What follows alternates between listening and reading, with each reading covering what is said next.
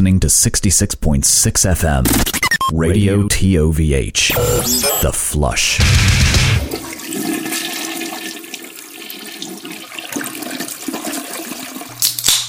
Oh, yeah.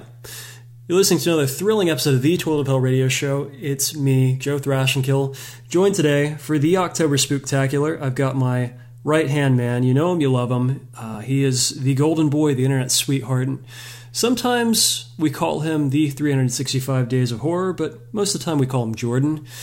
Jordan, how are you? I am good. I am just about ready to put a jack o' lantern on my head to record this show properly and be in the spooktacular spirit.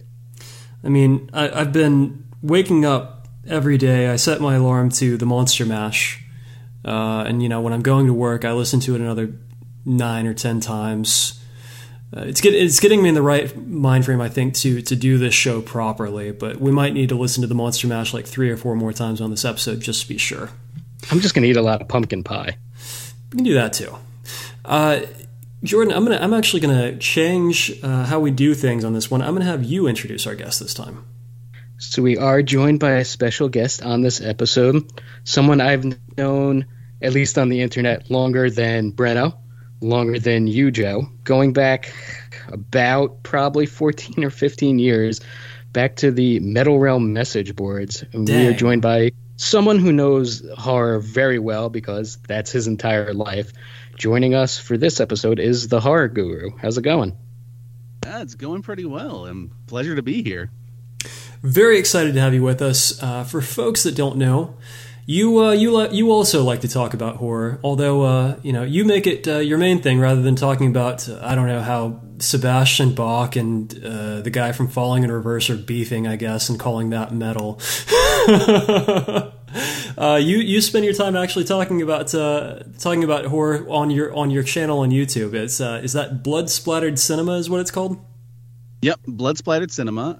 On there, I have two shows. One is called Blood Splattered Vlogs, which is just a conversational format with me and my best friend talking about whatever horror movies just came out that week. Um, and then we have the other show, Blood Splattered Cinema, which is what the uh, channel is named after. And that show is way more of a fully produced videos in which I go over the history of the movie that I talk about. Usually it's like a classic splatter movie. And I talk about like the production that went into it. I talk about the history of it. I talk about the fan response. And I also kind of make fun of the movie out of love and uh, and uh, give my uh, critical thoughts on it as well. And that I don't produce as often as the vlogs because the vlogs are very easy to do because it's just me sitting down on a couch with my friend and talking about a movie. Um, but they are like the main draw of the channel, um, the more complicated videos. So, how'd you get started doing the YouTube videos? I got started doing the YouTube videos basically way back when, when I graduated from college. It was right in the middle of like the um, what do you call it? Uh, the uh, I I guess economic downturn that the had recession, happened. yeah. Recession, that's the word I'm looking for. And uh, unfortunately, uh, going around trying to get a decent job after graduating was pretty shitty back then. So on the side, I had started a my YouTube channel just for fun because there was a bunch of other people making similar types of content as I started off doing, and I liked all what they were doing. So I was like, okay, I could do that too, but talk about horror movies specifically. So I uh, started the channel, and it's now ten years later, and I'm still doing it. So it is what it is. Well, I think that's a, a more productive use of your time than what a lot of my friends did during the recession, which is uh, go to law school. Huge mistake. Um, that's pretty cool though. Like I, I was looking around at your channel today. Uh, you you really have been covering uh, the latest things. I'm like, oh man, I, I just saw Barbarian the other day. You know, you're talking about it here, and uh, I tried to watch some of the Munsters, the Munsters the other day. You got you're on top of it, so uh, it's it's kind of rad that. Um, do you, do you try to stay on top of things like as soon as they come out, or do you let it uh, rattle around in your brain a little bit before you tackle it? I try to stay on top of them as soon as they come out, but, but sometimes just things don't work out. Like um, when I'm doing the blood splattered vlogs, they usually turn out better if it's me and my friend sitting down as opposed to just me talking about it. So I try to like schedule it so that he and I can sit down and talk about the movie. But sometimes he's not available until a week later, and so the video comes out a week later, and it just is what it is, you know.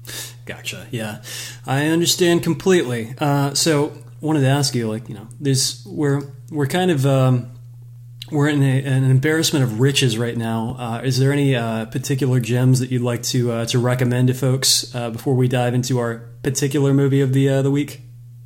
Well, Barbarian is definitely one of the movies out right now that I would highly recommend. Another one I would highly recommend is Pearl.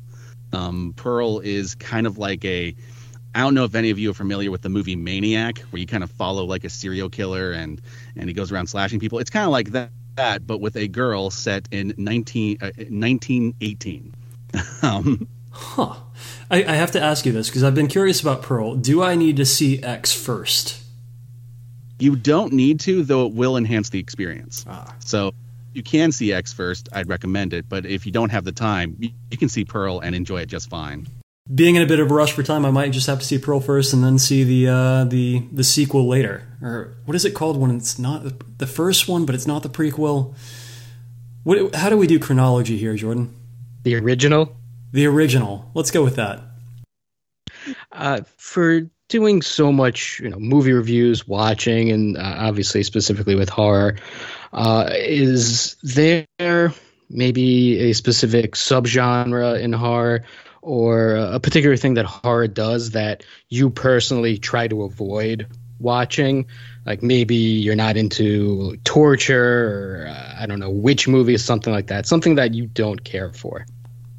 I have a wide variety of tastes, so I guess the closest thing to come to that would have to be I don't know if you've heard of the vomit gore uh, sub. They're grotesque, grotesque subgenre that's a lot like torture porn, but just with people vomiting all over themselves constantly. Is there any like story or reason for that, or is it just an hour and a half of just people spraying clam chowder on each other? most of the time there isn't much of a plot, but sometimes they'll have like some bullshit. Oh, we're just performing a ritual and we're, we're gonna vomit on this chick for the next hour and a half, and yeah, it's it's, it's about as good as it sounds. Thi- Pretty awful. This is completely foreign to me. Is there like a what is I don't know the ET of vomit gore? like what's what's the big one? The Citizen Kane of vomit. Yeah. Uh, that would probably be slaughtered vomit dolls. oh It's def- Jesus. of course that one. Yeah. I don't know. You ask a stupid question. Uh, this, yeah, I, I don't know, man. I, I'd never heard of any of this before, but uh, Jordan, we've got a whole new thing to check out for next year, don't we? This is a real question. Do people enjoy that beyond like fetish or kink? Does do people like sit down and go, "Hell yeah, we're gonna watch this"? Well, there are two types of people that enjoy vomit gore. The first type of person is kind of the person that I usually am, and that's the person who seeks out the most fucked up movies they can and just kind of takes it as like a badge of honor that I've sat through it. I endured that movie. Um, and the second type of person is, yeah, fetish people, like people that fetish. Are you ever uh, affected by like watching the most fucked up things that you could find? Like, is it ever too much? And it's like, okay, I, I gotta watch My Little Pony for a while. Absolutely, uh, absolutely. I um, I had the experience when I first watched a Serbian film for the first time. Oh, yeah. I just needed to kind of like be alone and like like find a way to pick up my spirits after watching it. And the thing is, I actually enjoyed that movie, but I enjoyed it because of how awful it was. like the whole thing about it is like it's an artistic statement about like this is this is what our culture produces in terms of art and it's it's awful and offensive to the senses or whatever and i get that but like what you made out of this is i just i don't i don't vibe with it dude Not for everyone. Definitely not Now, this is uh, mostly a, a metal podcast, and you do like metal as well. I know, like I said, going back, we're on the same message boards, though we do have to give you a little bit of a hard time because you like one band that we can't quite figure out, and that's Ice Nine Kills. Oh man. Well, of course I love Ice Nine Kills. It is both metal music and horror stuff. So, you know, I I dig their songs and I dig the uh, the references to the horror movies, and it's just kind of my jam. I guess what's been confusing to me uh, about Ice Nine Kills specifically is like there there is a there's a ton of bands that are deeply indebted to, to horror, you know, and uh, and and, and, and kind of make it their whole shtick. And I don't, uh, I guess I don't understand how Ice Nine Kills became like the band that everybody knows for for that particular thing. And it seems like it happened overnight, Jordan, unless I missed something.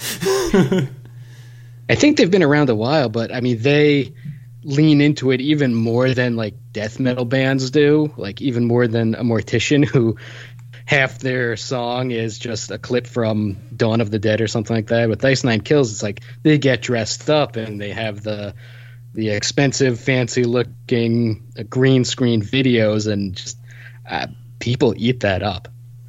I think it's because their their main guy's handsome. I think that's that's really been a boon for them versus all of the horrible looking rubes we know in uh, in metal bands. Is when dealing with metal, we obviously have our like awful sub fans and people that just get too worked over over just music and taking themselves too seriously.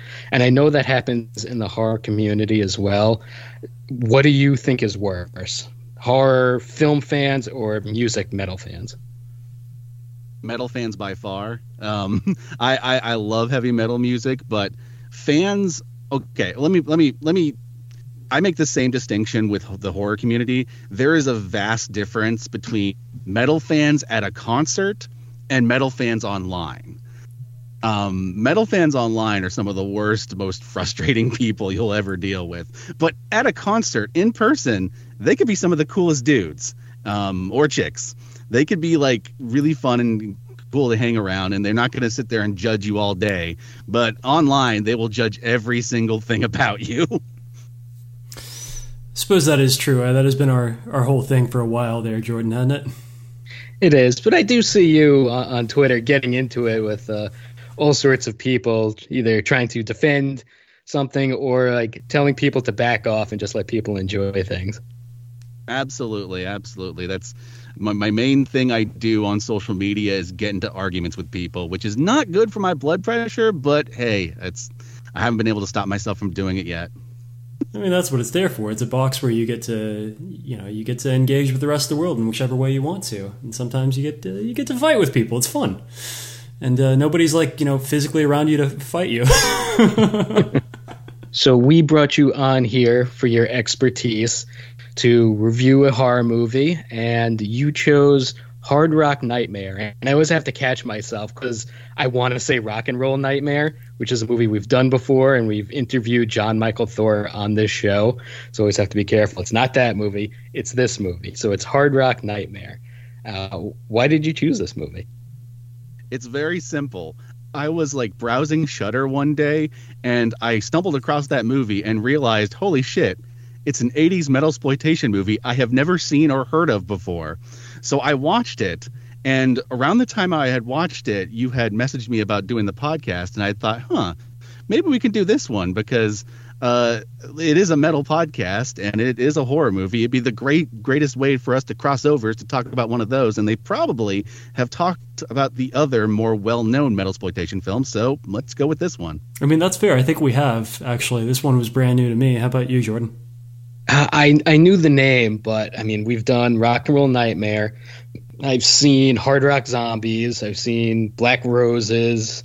Uh, I know there's a couple more out there. Um, so yeah, I hadn't seen this one. I just knew the name and didn't really know anything about it. So just kind of went in blind. And uh, sometimes that's good, sometimes that's bad, and we can get into uh, why it's both good and bad to oh, do something boy. like that. Can we? um, I, I, have a lot of uh, criticisms for this movie, but I, I will say uh, that the opening scene uh, for this film is strong as fuck. oh, it's such a good like three minutes. Uh, I it, it, wastes no time. You don't see like you don't hear any music. You don't see any names introduced or credits or anything like that. It's just straight to it uh, in a black and white flashback sequence. And it falls off after that, but that opening opening couple of minutes, I'm, I feel very strongly about it. So, do we want to get into reviewing the movie and talking about it, or do you want to talk about the people behind the movie first? So I, I worry about that a little bit, Jordan. Uh, I don't want people to, to to dump out of the podcast immediately, but we should probably let them know what they're in for, shouldn't we? We should now. Our good friend Horror Guru, do you know who is behind this movie? Yes, I do. I do. Did you know before you had us watch it or after?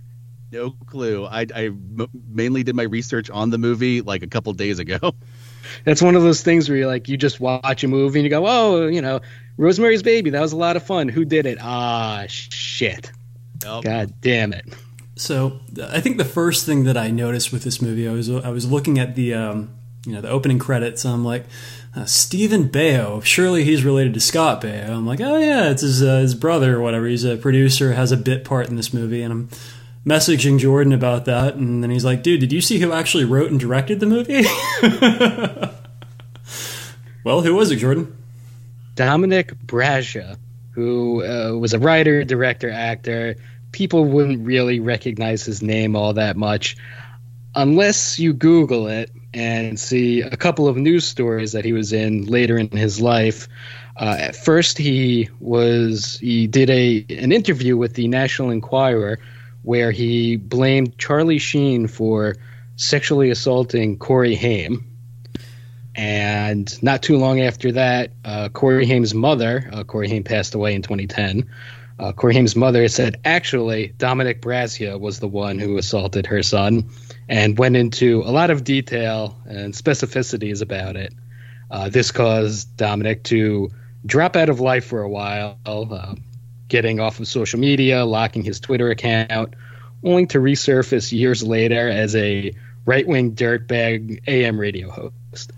So uh, I think that he, I think that shortly after these these um, accusations came out from uh, from Corey Haim's mom, like I think he died like sh- six months later. I think that he he had uh, gotten into the uh, the radio game like uh, maybe ten years prior to that on AM radio and uh, I think first Sacramento and then Bozeman, Montana. That hot media market, Bozeman, Montana. I, you know, media jobs are hard to get, so you got to take it where you can get it, I guess. Uh, very fucking strange story for you know what we all kind of thought was uh, a very fluffy, uh, you know, uh, hard rock exploitation '80s slasher. Now, does that take away your enjoyment of a movie when you realize people behind it are, you know, obviously very bad people? can it can though i'm so used to it at this point it definitely doesn't affect it as much as it used to when i was younger um but uh what makes this one even weirder though is if you actually look at the credits of this movie there's a special thanks section and in the special thanks section of the credits of this movie he thanks both corey haim and corey feldman What the fuck, dude? oh man, that's fucking weird. yep um oh, god i i don't really i don't really know what to do with this man like uh it's uh it's not quite the same level as like uh, uh jeepers creepers or something like that because i mean I, I thought that was a much better movie than this one what do you what do you think jordan Yeah, I mean, Dominic Brascia's dead. Corey Haim's dead. What what can you do about it now at this point? Um, I guess if you want to watch something like this, he's not getting any money from it, so it's kind of like reading H.P. Lovecraft. It's like you're not boosting him anymore. He's not going to get a, a, a new deal out of this because you bought a book or you watched this movie. So it is a snapshot in time. It is a B borderline C horror movie that uh, not a lot of people have seen. Uh, does one or two things that are mildly interesting, and, and uh, does have a little bit of heavy metal hard rock connection. So people can make the decision for themselves. It's on Shudder now. It is, uh, yeah, Shudder, uh, or I think you can watch it on YouTube as well. Um, it's worth noting. Uh, my my wife sent me uh, this uh, this interview that uh, Corey Haim's mom did with I think it was People. Actually, you sent it to me as well, Jordan. Um, in which she, she she continues on there saying that uh, also Corey Feldman's a fucking scumbag who's just using uh, the memory of my son to like make money. I'm like, damn, go off. Ew. Uh, so good, uh, good for her uh, for calling it like she sees it uh, doubly.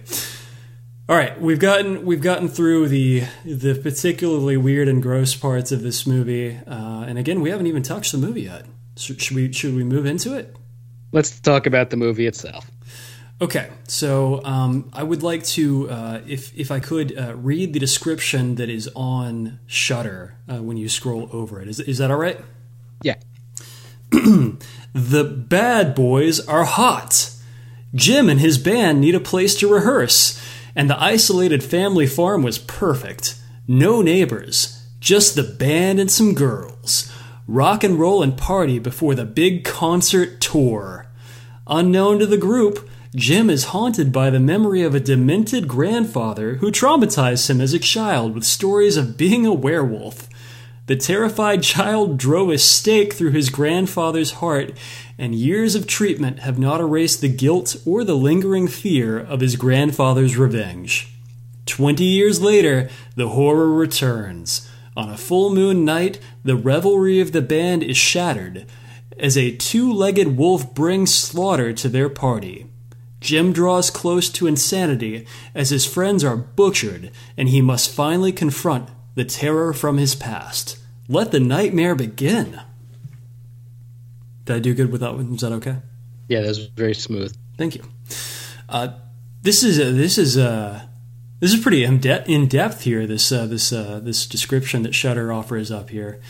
You know, reading that, knowing nothing else about the story, would, is that something that you would be like, yeah, I got I got to watch this shit right now? Yeah, I mean, there's like uh, we said, there's the heavy metal hard rock connection. It does sound like a lot of other movies that came out around the same time, but uh, you know, I have an affinity for 80s horror movies, and I don't know if that's the same for you guys, but it's if I saw that description for a movie that came out today, I might be less interested. But it being 80s kind of schlocky, I think that adds a lot more fun to it and more of an incentive to watch it. I think that's fair. I mean, there's just some of the phrasing here that I, you know, I, I love writing. So things like uh, "getting ready for the big concert tour" is a very funny phrase to me.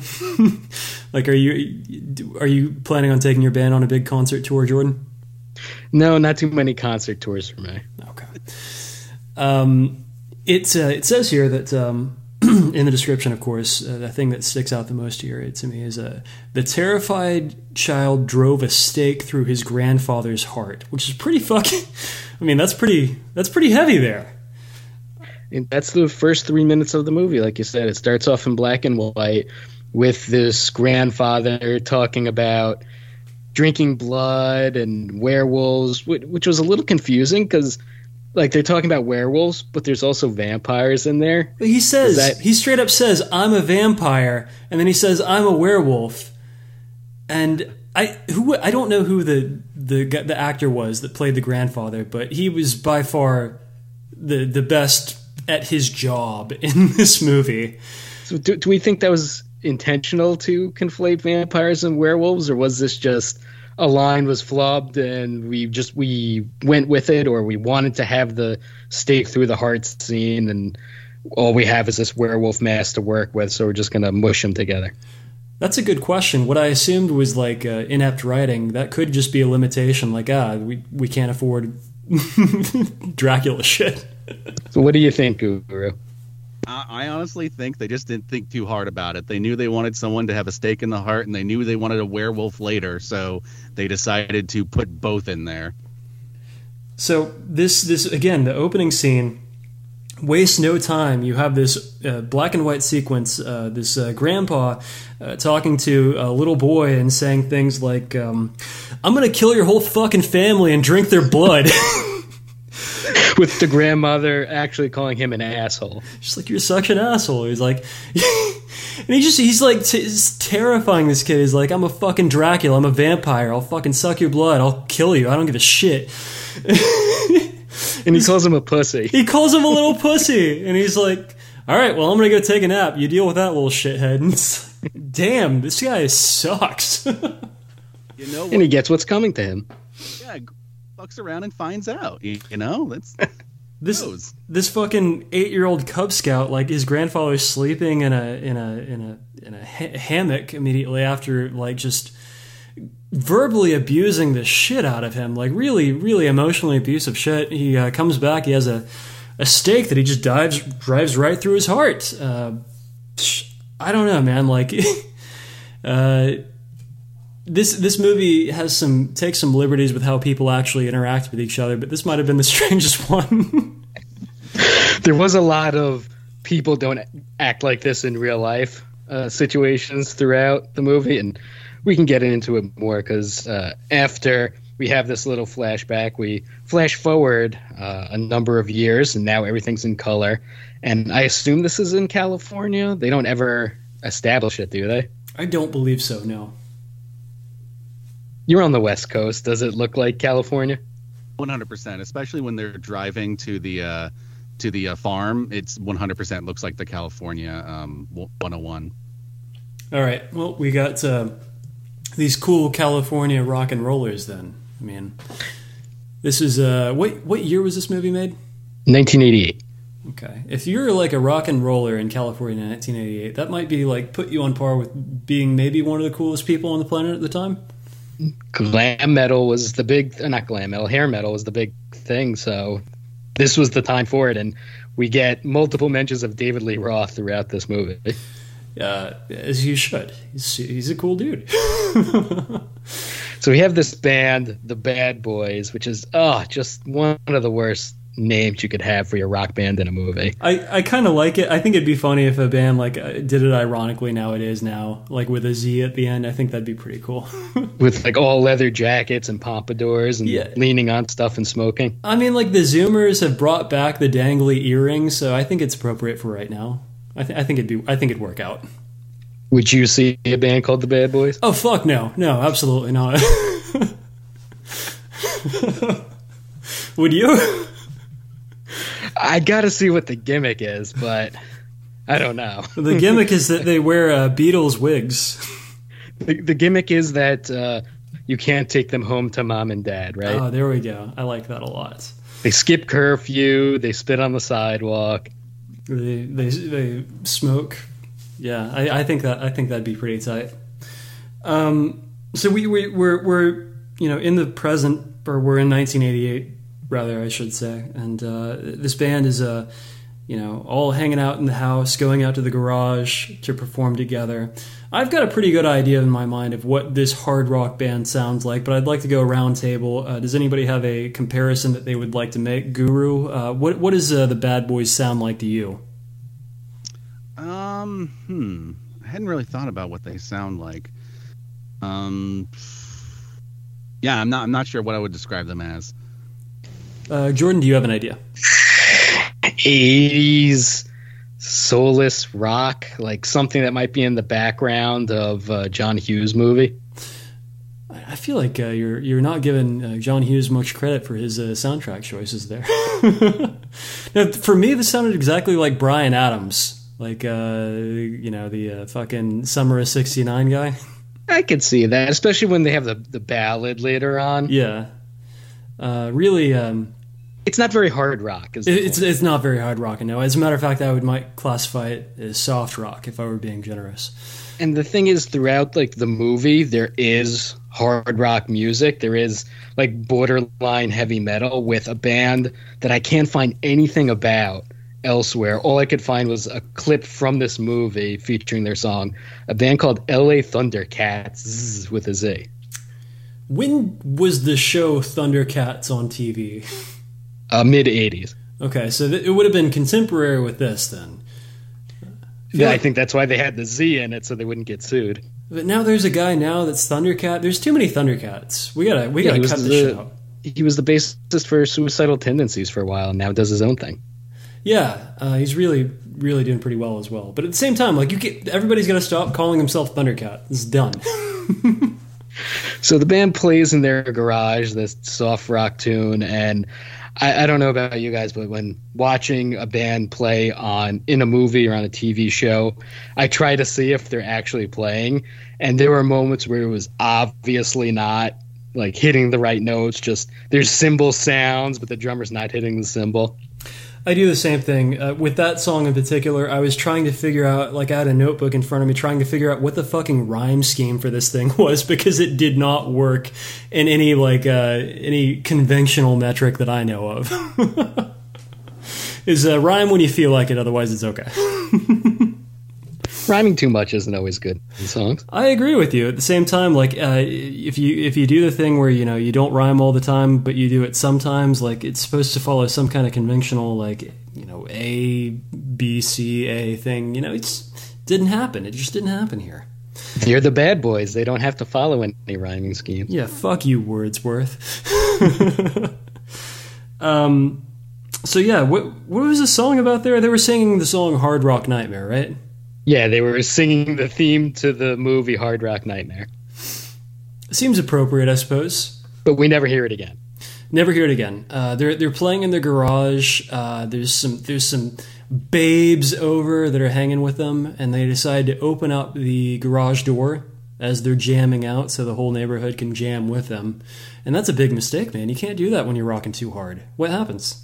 Because they uh, live in a nice suburban neighborhood in California, and the police are called, and they tell them to pipe down, you crazy kids.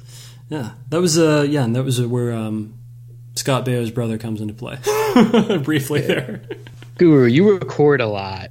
Uh, do you ever get complaints from neighbors like you're being too loud? What's that screaming? Why is there blood dripping through the walls? Once, uh, when I was filming uh, a bit that required me to scream really loud, yes, we we did get some complaints for that. But overall, generally, we haven't had much problems with that. Jordan, have you uh you got paper thin walls at your place? People get mad at you when you're podcasting.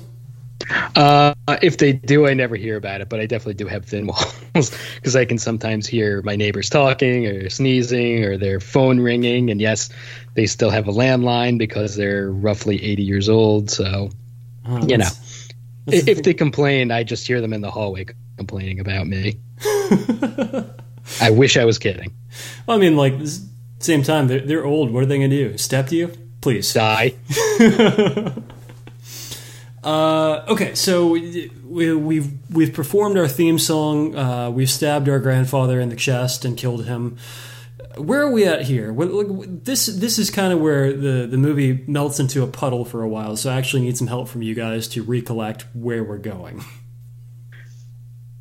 so at this point, um, because the police have been called and they tell them, you know, stop making all this racket, they need to practice somewhere else. Now I know the description said like for their concert tours, but I don't recall any concerts ever coming up. So they're just looking for a place to practice. And it turns out he's the guitarist, right, Jim? No, Jim is the vo- the singer. I think. I thought Charlie was the singer.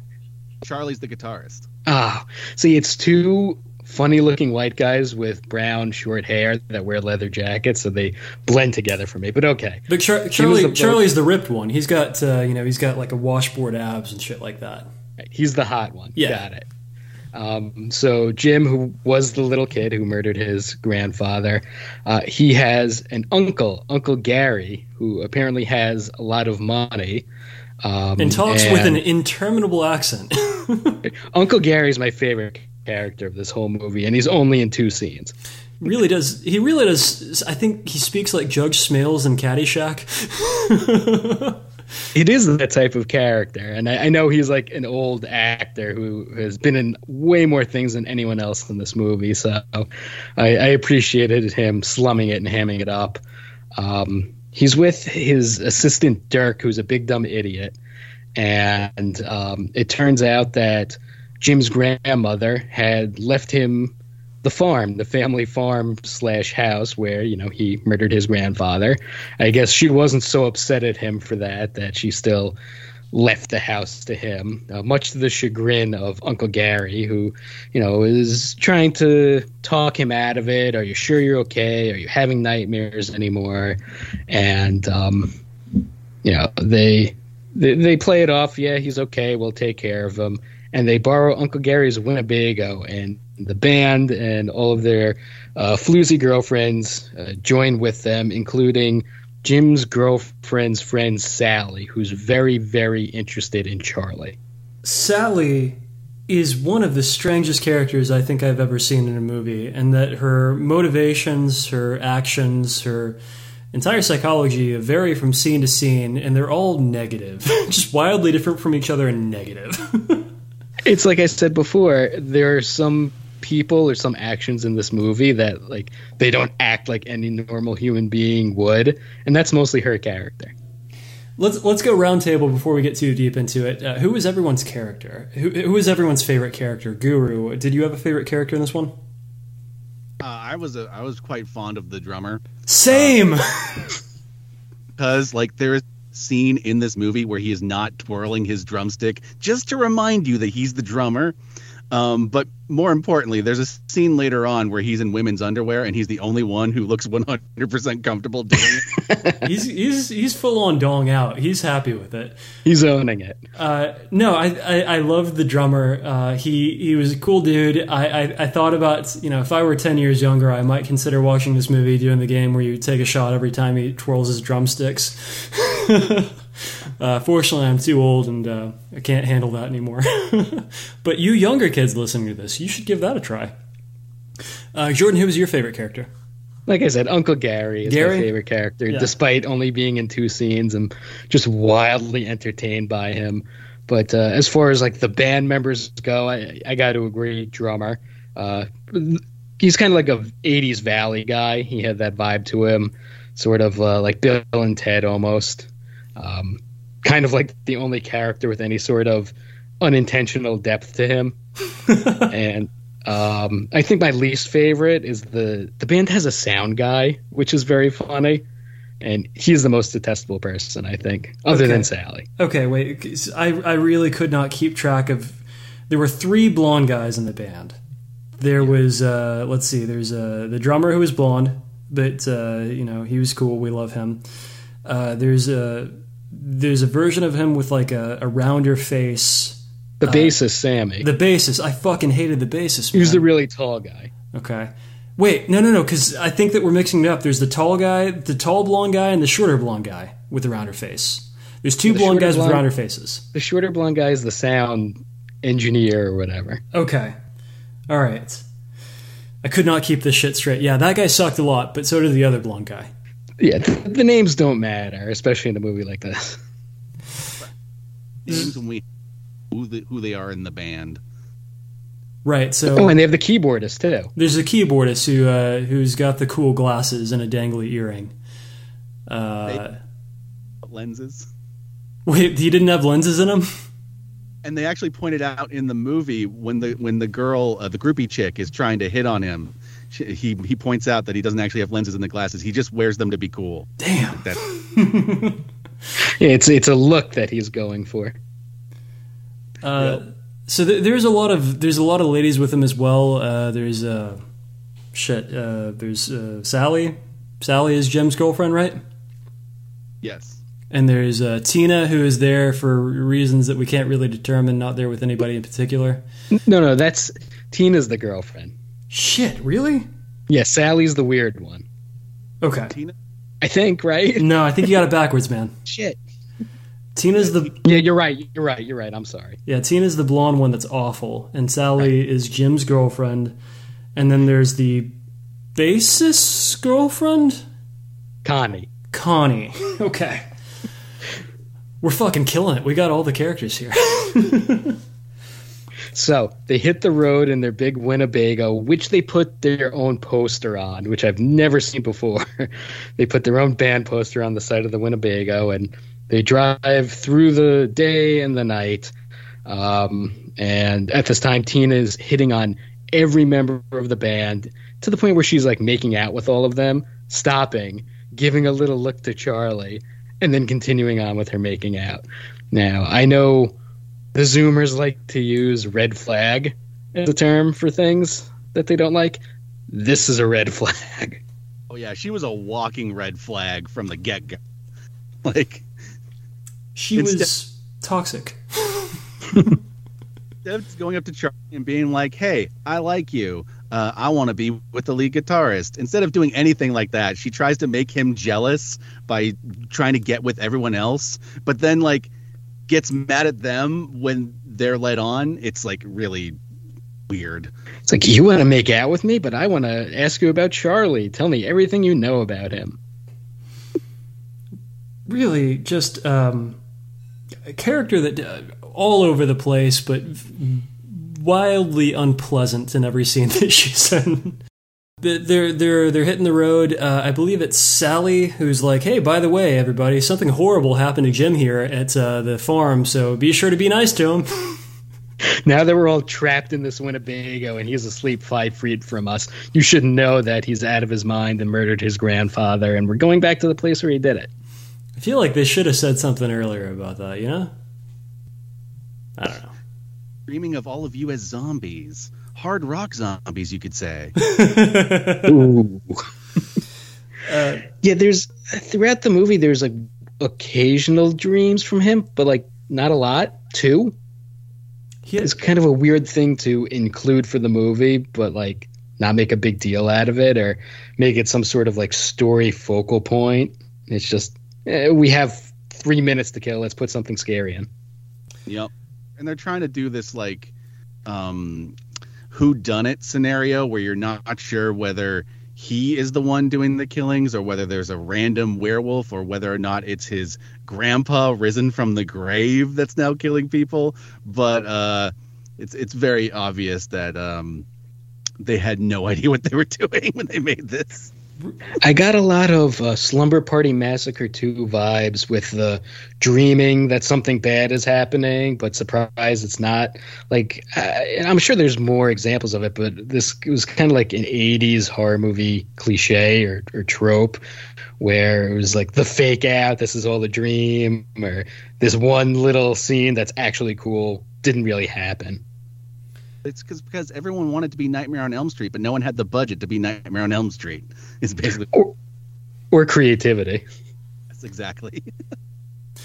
so I think that uh, if we skip ahead a little bit, because we have large sections of this movie where nothing really happens. It's an hour and a half long, but I'd say that you could probably cut it down to 45 if uh, you were a little bit more judicious with your editing.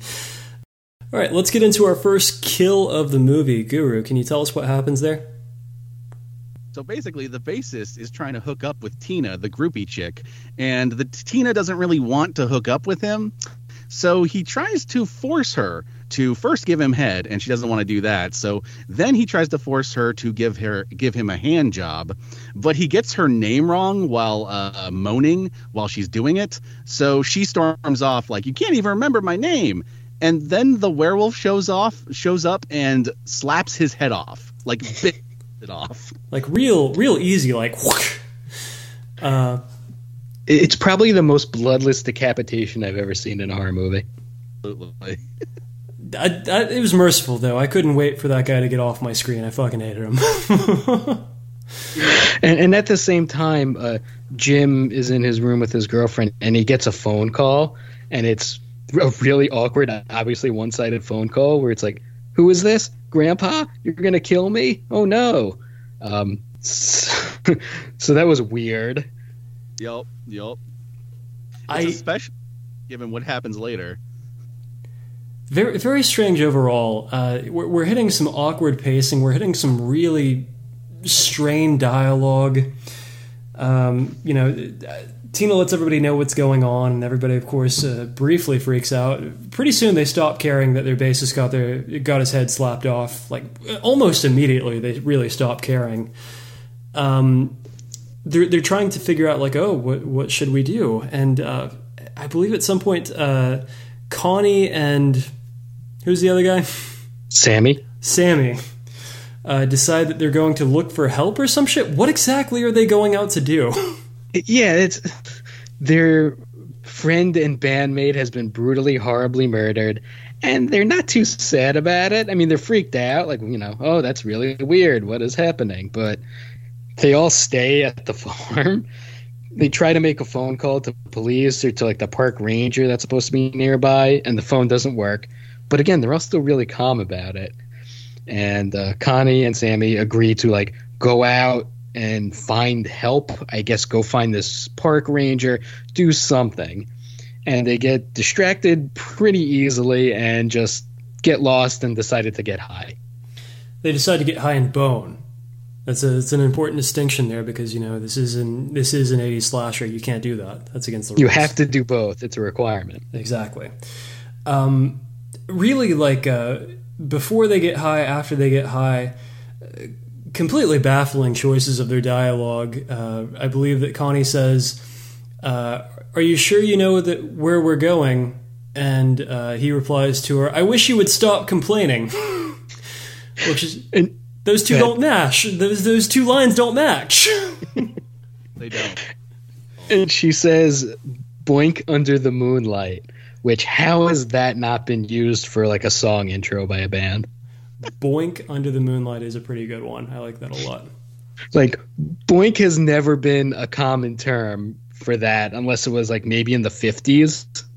And even then, I, I believe that he also says like we're gonna bone super hard. just the sexiest pillow talk going on. I love it. I love it. Um, I am I am going to give it to you with my penis. um, you know, I uh, Jordan, I, I, I know you don't. Uh, you, you've never smoked reefer. Uh, Guru, have you ever have you ever smoked pot? No, no, I haven't. Okay, I uh, I've, uh, I guess I've, I've done a lot of drugs, but I've never been like a. I've never smoked pot, and I was like, "What if I was Mary Ann and this was Gilligan's Island?" It's like, where is this coming from? See, I, I've been around people who are high, especially in like high school, and I think they would do stuff like that, but they were just stupid high schoolers. That's fair. I, I don't know how old the, the kids in this movie are supposed to be because everybody looks alternative like they could be 18 or 40. I, I can't tell. That was just the way 80s was, I guess. Yeah, pretty. Always get the thirty-year-olds to play your eighteen-year-olds. That, that's that's how it is. Uh, so uh, you know, Connie is uh, is baked and uh, trying to decide if reality is more like Gilligan's Island or more like Lost in Space. Uh, when the two stone kids see what they think is a dog, which is very clearly a man in a furry costume. Uh, and they decide that they want to beckon the dog slash man in the furry costume closer to them. Uh, as that happens, uh, Connie is eviscerated, and it takes uh, her her boyfriend way too long to figure out what's going on. As he she's like covering him in gore and viscera. But you say gore and visor, but it's very light splatterings of blood to the point where he's like, "Oh, that tastes bad." He, he has an initial reaction to the blood, but there's not enough blood for him to actually react to. But he he does his performance anyway, and then later more blood gets on him. It's it's really awkward. Yeah, he had to hit his mark, and there wasn't enough blood on him to to say anything yet. But they ran through it, and again, acting like people who aren't real. No one act, would actually act like this because they're like, "Oh, it's such a nice doggy. Come here, dog." When it's clearly someone in a mask in a very very bad furry costume, which they do actually explain later, which I kind of appreciated. But uh, again, I think it was just a way around having zero budget. I guess that's a good explanation for it then. Um, no, I, I think we can chalk up their odd behavior to all of this as you know being under the influence of of, uh, of drugs. Uh, you can't you can't trust a reefer, uh, and they clearly were. So they had it coming. Uh, back to the cabin. Is this where Jim is falling asleep and seeing visions? I think so. I think this is around this time. Let's call it that because I think this was maybe one of the few bright spots of the movie where uh, Jim, in his dream, sees his bandmates uh, wearing lingerie, and they've decided that that is going to be their gimmick. Uh, and uh, and his their ladies are wearing uh, their underwear instead, and this is deeply disturbing to him. And at the same time, he has no shirt on, but he has his camo pants still on. well, duh, you're a rock and roller. You gotta have camo pants on. And we've talked about how like the acting is bad in this movie, and the deliveries are bad, and the lines are awkward. In this like three four minute dream sequence, everyone was awesome. They all like learned how to act and to have facial expressions. Absolutely, one of the best parts of the movie. what happened here where everybody got it together where just everywhere else it was a big a big old cluster I think they were having fun. i guess that'll do It, it, it it's fair. That's the most fun the movie has. Uh, it's probably the most budget they used getting that underwear. And yeah, all the band members are dressed up in their girlfriends and ladies' underwear, and uh, they gather around the table. And Jim is all horrified, while everyone else just again has the best facial expressions. They're all delightfully over the top and having fun. And they're around a dinner table, and they pull off a platter, and it's the murdered band member's head like eh, who then throws up pea soup onto Jim. It's That- pea soup too. that was my favorite visual effect in the entire movie the uh, the severed head puking on jim i, I really appreciated that I mean, we, we say the severed head did it, but uh, it's obvious that someone was just off screen throwing a can of Campbell soup at him. yeah i mean th- they did not uh, they did not hire tom savini for this one It is not The Exorcist. Uh, but still, very uh, cheap fun there, I would say. Uh, and again, uh, the, the high point of this movie, aside from our our fucking sociopathic grandpa at the beginning of the movie. I mean, if they had like three or four more scenes of that in the movie, it would have been a much better movie. I agree with you. It's like they spent all their creativity in those couple of minutes. Well, um, getting back to the present, I guess circa 1988. I, I kind of lost the plot here. What's what's going on? Is this the scene with Charlie and Tina? Sure. So we finally find out why Tina is acting all weird and super interested in Charlie. It's because she's writing a story because her cousin has a magazine. And the story is about how the band is okay, but Charlie is the real star. she uh, that's one of the uh, David Lee Roth comparisons. There says that he's a he's a David Lee Roth esque you know sex rock god or whatever. And Mick Jagger. and Mick Jagger. Uh, it's worth noting that uh, David Lee Roth and Mick Jagger, I believe, are singers, and he is not. Maybe that's why I was confused. But also, I mean, how old was Mick Jagger at this point? In his 50s? yeah, probably. Late 50s? Yeah. Yeah, you couldn't use someone like Bret Michaels, for example, who was popular at that moment. I mean, yeah, I suppose there are any number of guys you could have grabbed from '88. Uh, Lizzie Borden. That's yeah, everybody was horny for Lizzie Borden back in '88. Weird about those comparisons she makes is that he has like very short hair. And she's comparing them to all these these uh, rock stars that are famous for their long hair, especially at the time. And it just it, it's a weird comparison to make because he doesn't look like any of them. Or act like them, or dress like them. or perform the same instrument. These are minor quibbles. We shouldn't we shouldn't pile on too hard. Uh, so she's like, uh, I've got uh, you know friends in the industry. We can really break you or whatever.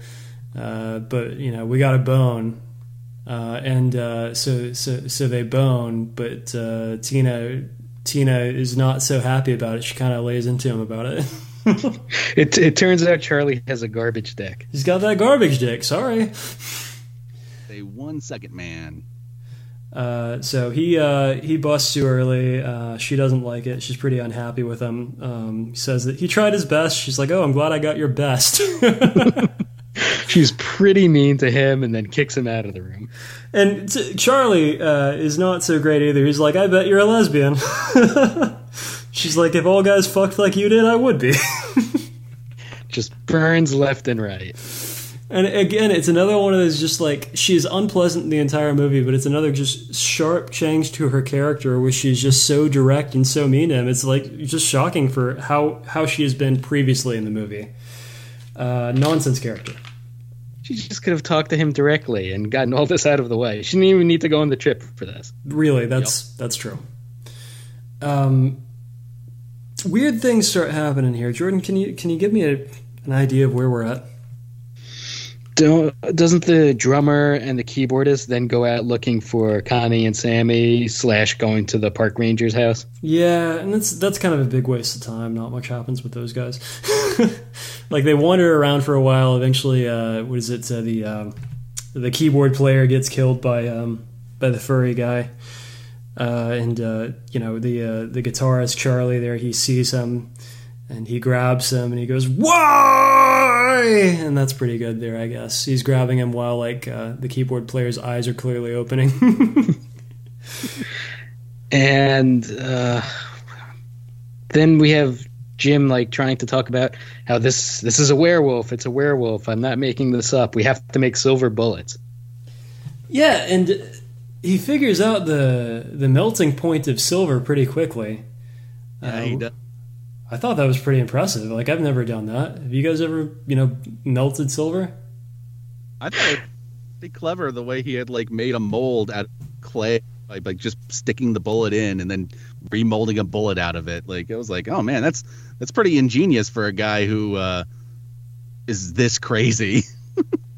Who we, we find out was uh, found innocent by reason of temporary insanity. Why, like he never went to jail, and why he's just been seeing therapists since then. Now I know California has uh, some different mental health laws from the rest of the country. Like I know 5150 is a thing in California, right? Because of Yeah. Van Halen, yes. Where like you can be committed for like 24 to 48 hours against your will.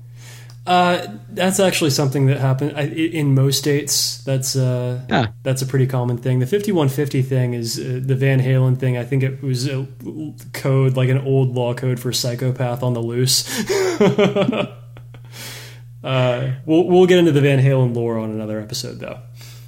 Yeah, involuntary psych holds happen all the time, all over the place now. Good to know, just in case. Yep. Don't. Yeah. Don't. Don't do that to me. Don't do that. Um, so yeah, he, uh, he, he the temporary insanity thing. That's only a thing that's ever happened in in shitty movies, though. I don't think anybody's ever been felt found innocent due to temporary insanity. I don't think that actually exists. Now, uh, this is posed or presented as a werewolf movie. Uh, and I know, like, between the three of us, we've seen a lot of werewolf movies. Uh, when it's like time to kill the werewolf, do you like the getting ready scenes, the the making the silver bullets, getting strapped up with silver sticks, anything like that, or is like at this point, do we all know how things work? You know, it's kind of like with zombie movies where people don't know like, like what are these things? How do we kill them? Or do you just want to be like, yes, we all understand what a werewolf is. Let's go. What do you think, Ira? Honestly, it can be fun depending upon how you film it and how you do it. Like a, a good old like getting getting your weapons together montage can be can be fun, or it could be boring as shit if you don't do anything interesting with it. So it depends. This movie's kind of in a weird place. It doesn't really do a montage. It just kind of he just comes out and says that he needs to get silver bullets and starts melting shit. I think they say it's a silver picture frame. yeah, Yeah. Uh, I, that was odd. Uh, I also appreciate that you know uh, Jim uh, appears with his gun out of nowhere, and the ladies are like, "You should probably quit waving that around," and proceeds to shoot a lamp. He's like, good, it works. I needed to know it works, uh, dude. You should have shot that outside then. What the fuck? It's foolish. You're you're not being very safe with this gun.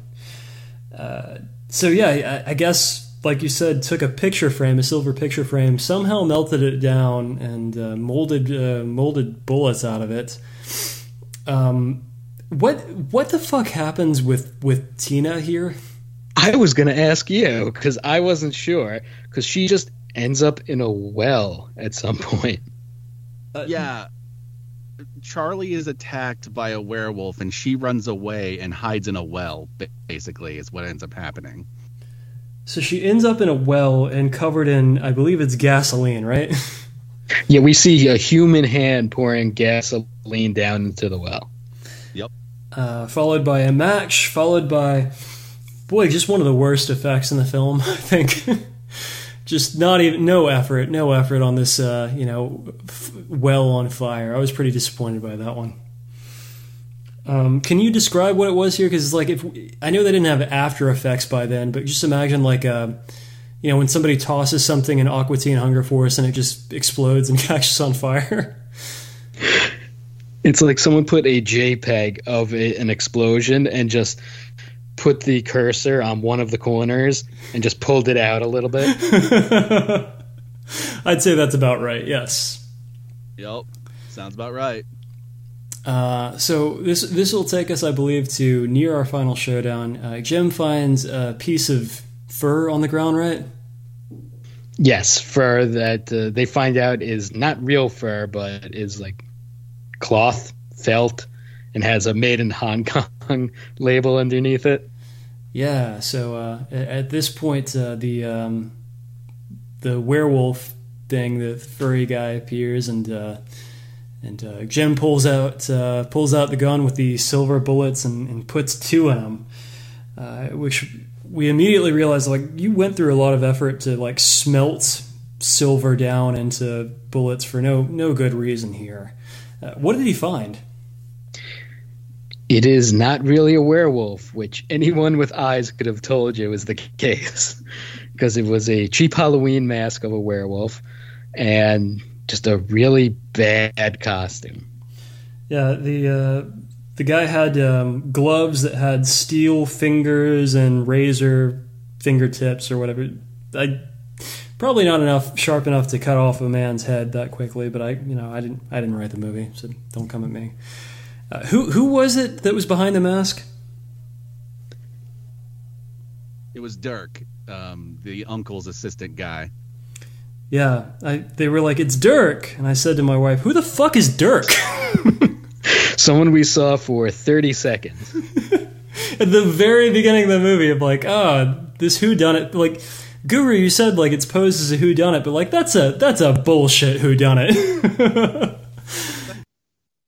It person makes no sense given the head just flying off and shit like that. It's so weird. so weird. So you know, Dirk's on the ground, dead as fuck, uh, and uh, and we have the real final showdown here, in which, like, I'm not going to go through the effort of it because it seems like a lot of work, but I do want to sample a couple of lines from this final showdown here. Jordan, can you tell us about it? It turns out that the real villain of the movie isn't a werewolf or vampire or even Dirk. Uh, this was all the plan of Uncle Gary. It turns out that beneath the farm is oil, and he wants to get at that oil. And rather, and, and it's established that Uncle Gary has money because they mention he mentions like Dirk go wait in the limo, uh, which he then has to explain is the long black car because Dirk's an idiot. so Uncle Gary has money, and rather than buying out Jim, who obviously doesn't have any money, or you know, offering to take over the house for him, or even saying, you know what, there's oil, let's split the money.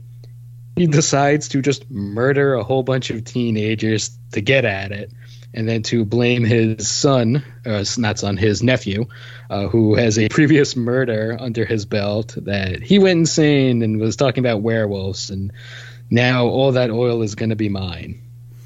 Kind of a convoluted plan when you lay it out that way, you know? It's just why not be like, hey, I will give you ten thousand dollars so I can have the house because it means so much to me. If you want to, you know, lie about it, or just be like, hey, good news, we're all millionaires. What if I rented you a practice space in town? you know, Kind of like Scooby Doo ass reveal, really. Like, I wouldn't have gotten away with it too if it weren't for you meddling kids. Like, Very much so. Um, I think uh, I think the, the, the thing that I I most wanted to sample here uh, was you know uh, Uncle Gary's threatening them. He's got a he's got a revolver in his hand. He's like I'm gonna I'm gonna kill you and whatever. And uh, I believe it's at that point that Charlie punches him in the balls. Well, Charlie's like begging for his life, like, you know, please don't kill me, Mister. And Uncle Gary's like, all right, I'll kill you last, kid. Gets punched in the balls, to which he says, "Oh my balls!" See, Uncle Gary's the best. really fucking good. Really, really a plus stuff here. Uh, and then he, yeah, fucking Jim plugs him again with the fucking silver bullets he didn't need to use in the first place. Just completely bloodless shots, by the way. like if we thought there was zero blood before, there's like none now. And he does have the best line of the movie, where after he shoots him, he says, Fuck you, Uncle Gary. Yep, that's it. That's the other one I wanted to clip. Fuck you, Uncle Gary. like that should definitely be on the next Mortician album. Um, so yeah, uh, Gary is uh, you know he's bleeding out there even though you don't see any blood, and he's like, "Ah, oh, gosh, I'm sorry, Uncle Gary. We'll get you to the hospital. You'll be okay." He's like, "No, I'm I'm dying." And Guru, what is what does he tell him there uh, when he's like, "I'm I'm dying"? He's gonna see him in hell, and he's gonna come back from the dead and get him. Like, like what? What is the deal with Charlie with the Jim's family here? The, the the older men in his life are very very cruel. Yep. I don't know. So um, that's I believe that's it. I believe that is our, our hard rock uh, nightmare, and I can tell you it was it was in fact a, a nightmare, if not hard rock. Uh, cl- cl- close, closing thoughts on on this film, Guru. What, what do you got? Uh, my thoughts on this movie are is that it is a bad, terrible, cheesy '80s metal exploitation movie. But like a lot of those movies, and as terrible as they are, I kind of like it. I kind of like how bad it is. There's just something kind of charming about this shitty ass movie, and that's taking all of the problematic elements of it because, which is like yikes, and then you got like all the '80s ass homophobia going on throughout the entire movie, and that stuff's pretty yikesy too. Um, but even with all that, like, I, I, I kind of like this stupid who done it metal exploitation slasher with the werewolf that's not a werewolf. I kind of dig. When it comes to the bad movies, do you have a limit for that as well? Like, is a Sharktopus versus Crocosaurus too bad for even you to enjoy? Yeah, yeah, absolutely. There, there are movies that just have like zero entertainment value, um, regardless of um, what they're trying to do. And movies with zero entertainment value, like they're not fun in a cheesy way. They're not fun in a, a terrible way. They're just boring, just come from start to finish. I, I can't really do those. And um, there's definitely like sci-fi original movies. If you've ever seen those movies that are on that tier, are, are usually like some of the worst movies to watch. Um, but this here, this this has got some stuff that I kind of like. It's got terrible 80s rock music that's not hard enough, but it's t- but I like that shit. It's dumb. Um, it's got uh, a guy in a terrible werewolf costume running around lobbing people's heads off. It's terrible, but I like it. And uh, everyone talks like they're in a 80s porno instead of a uh, uh, a real movie, and uh, that's entertaining too. So that's where I'm at with it. Jordan, what are your thoughts on this one? I think there's a couple of fun, entertaining moments in this movie. Like, fuck you, Uncle Gary is very funny to me. Just the character of Uncle Gary itself, funny to me. Um, it it didn't know what it wanted to be. Like, there's the who done it, there's the werewolf part, there's sort of vampires, there's people acting like no human would act. Um, some of it's a little funny, intentional or otherwise.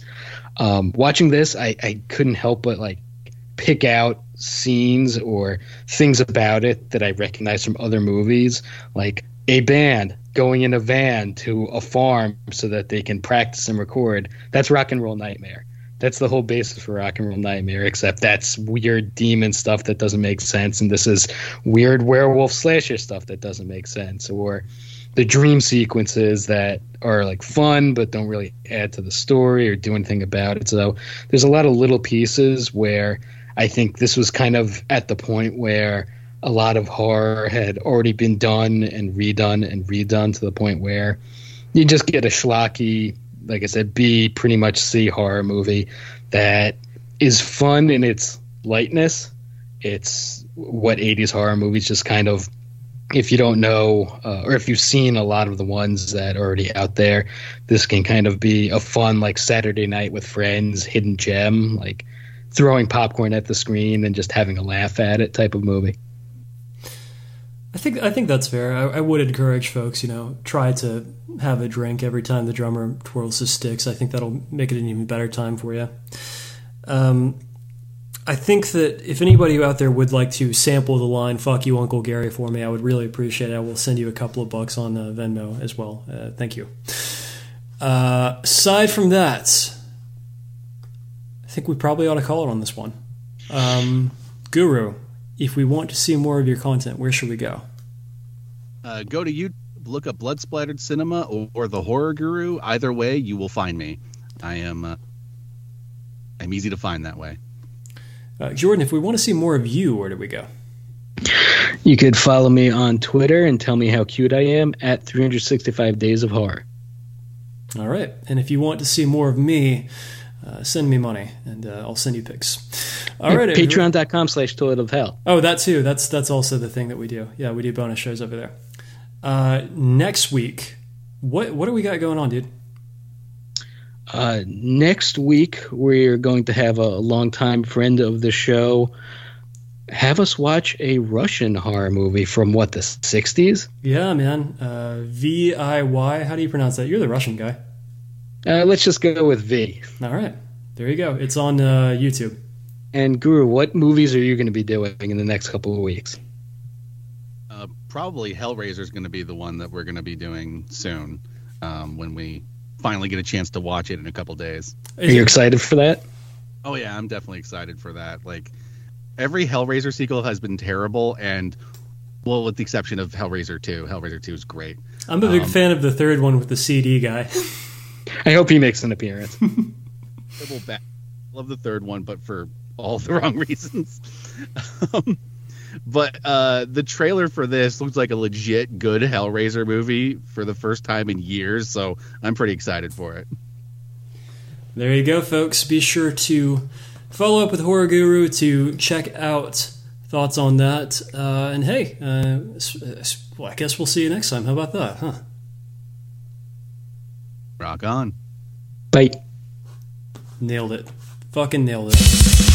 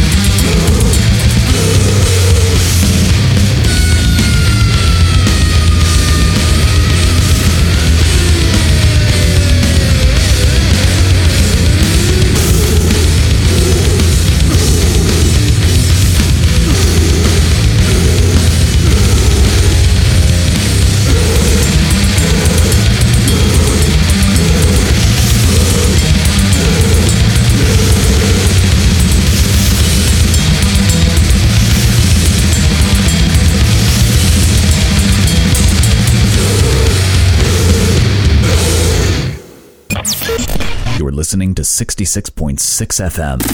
Radio TOVH. The Flush.